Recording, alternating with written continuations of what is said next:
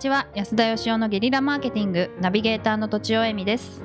最近前の職場の同僚や付き合いのあるエリートさんたちから花見や麻雀のお誘いがありとても嬉しいですが麻雀ができないことを言えずにいます。金子あゆみです。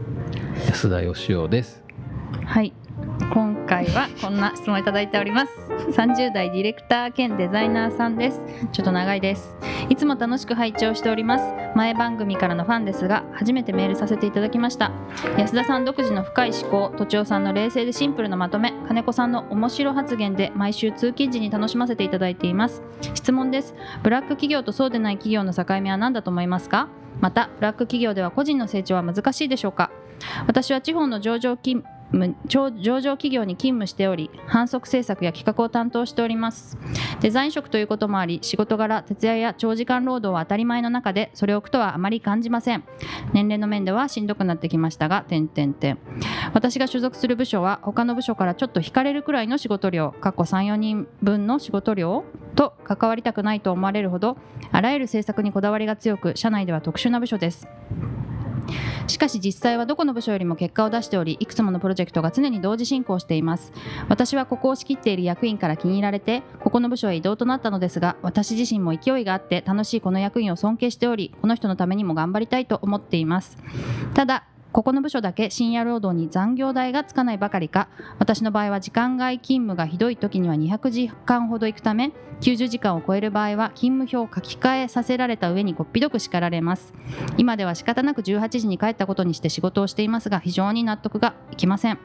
残業代が欲しいわけではなく結果で仕事をしたいですし自分の成長できる厳しい環境に身を置きたいとも感じています。今までは違う部署から反則デザインの制作担当として10年近く関わってきているためおおよその状況は知っていましたし3年で7割の人が入れ替わるほどの環境であることは知っていますが内部に入った途端に上司の勤務状況への対応には不満を持っています。こんな部署でも成長は見込めるのでしょうか？いろんなことにどんどんチャレンジしていく環境にはあるのですが勢いのある会社というのはある程度のブラックでないと伸びないような気もします。私には見えないビジョンが役員クラスにはあるのかもしれないですしカリスマ経営者でもあった安田さんから見てこの部署をどう感じますか？はい。ということです急いだお素晴らしい。ありがとうございます。今のは金子さんだったら15分バージョンです長ね いね。そうですね。はい。どうですか？金子さん。ブラック。ブラック。じゃないと人は育たないのか？いやーそんなことはそれは個人のあれですもんね。成長するかしないかは個人のあのものですからわかんないけど何が何をもってブラックなんでしょうかね。うーん。ね。一般的にはどんな感じなんですか？労働時間ですか？ブラックっていうのは、そうですよね。労働時間労働内容、ですかね。労働時間。うん。発給はどうなんですかね？発給もありますよね、はい発給？発給？給料安い？あだこの人みたいへにー。残業いっぱいしてんのにしてないことになっている、残業代がつかないみたいな、叱られちゃってて。残業代はなんでつかないんですかね？なんでですかね？うんまあつけたらすごい金額になっちゃうんですかね。ああそっか。でもその分稼いでんですよね。多分。あこの会社34人自体は。分の仕事量こなしてるわけで、はいはい。でしかも結果をどこの部署よりも出している部署にいて。だからあの残業代出すと残業させてるっていうことになって問題なんでしょうねきっと。ああなるほど、だからあの今あの揉めてる裁量労働制にすりゃいいんじゃないですか？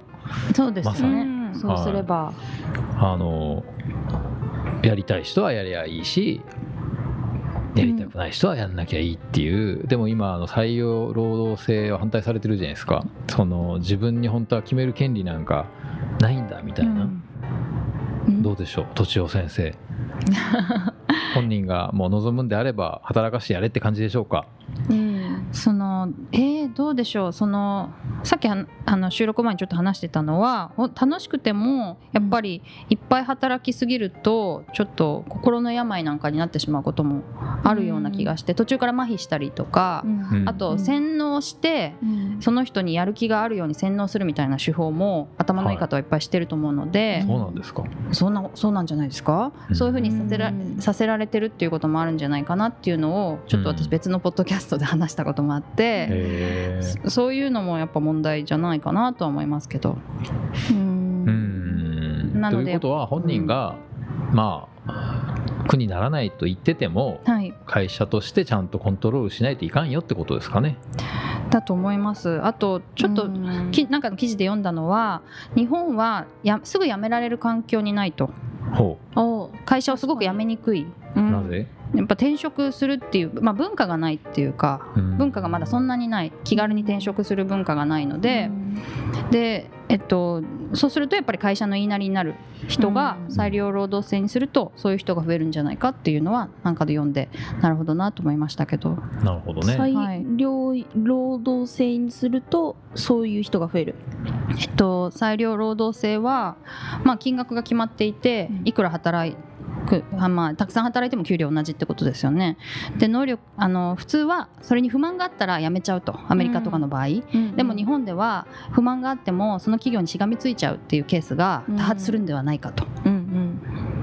書いてあって、なるほどそうかもしれないなとまあ、思いました、固定給決まってて時間が任せるってことだったら2時間で終わる人は2時間で帰りゃいいじゃんっていう言い分の人と、うん。そんなこと言って結局あの帰れるわけがないんでいっぱい働かされるんだっていう人がいるわけですうね、ん。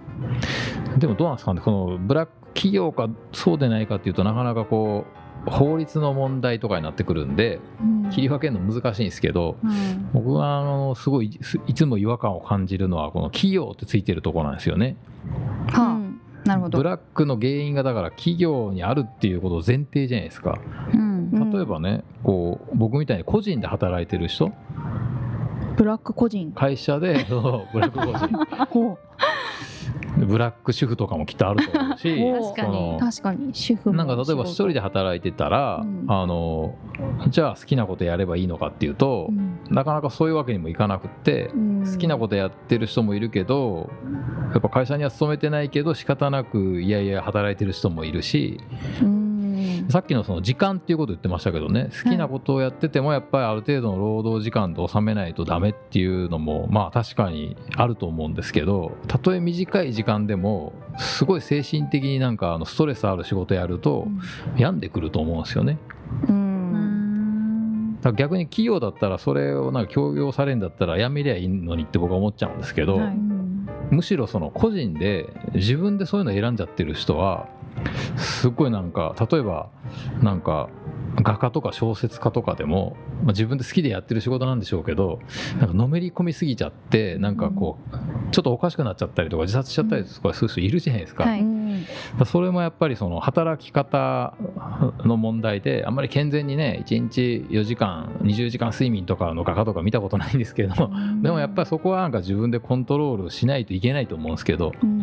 まあ、どっちにしろ人間って命削ってね何かやってるんで何かしかは失われていくのはしょうがないとは思ってるんですけどうん僕はどちらかというとその職場っていうよりは自分が自分に対してなんかブラック環境をなんか押し付けちゃってるのになんかそれが自分で分かってないっていうことの方がなんか問題な気がしちゃって、はい、全然これの答えになってないんですけど。いやでもわかるな。この方自分で時間を減らせたらいいわけですよねでも、うんそうですね。だからまああの成長していくためにはすっごい働かないといけないって思ってるんじゃないですかね。うん。別にだから会社にいなくても仕事できんじゃないかっていう気がしますけどね。うんうん。別にここで働かずともやめてもってことですか？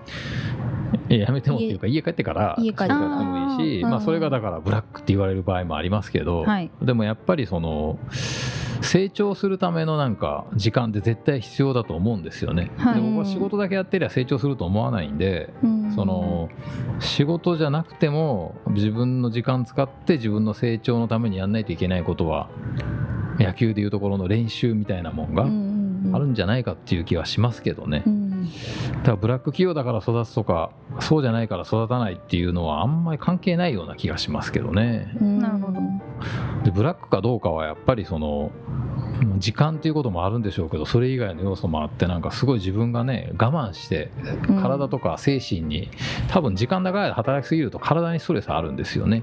うん。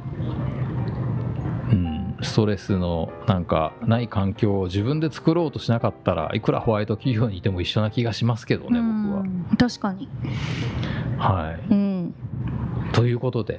はいどうしましょう。どうしその,、はい。そのまとめは。まとめブラ企業のせいにせず自分でコントロールできるところはしましょうという感じですかね。うん。うん。勉強になります。はい、まああのまあ企業のせいにせずっていうか、うんまあ、企業がどうこうっていうことは関係なくブラックな人生歩んでる人っているんで、うん。そこをもうちょっとこうねちゃんと考えた方がいいんじゃないのかなって僕は思いますけど。はい、はい。ということで、はい。本日は以上です。ありがとうございました。ありがとうございました。本日も番組をお聞きいただいてありがとうございます。番組への質問、ご意見はブランドファーマーズインクのホームページからお問い合わせください。また、ポッドキャスト番組を自分もやってみたいという方は、podcastproduce.com からお問い合わせください。来週もお楽しみに。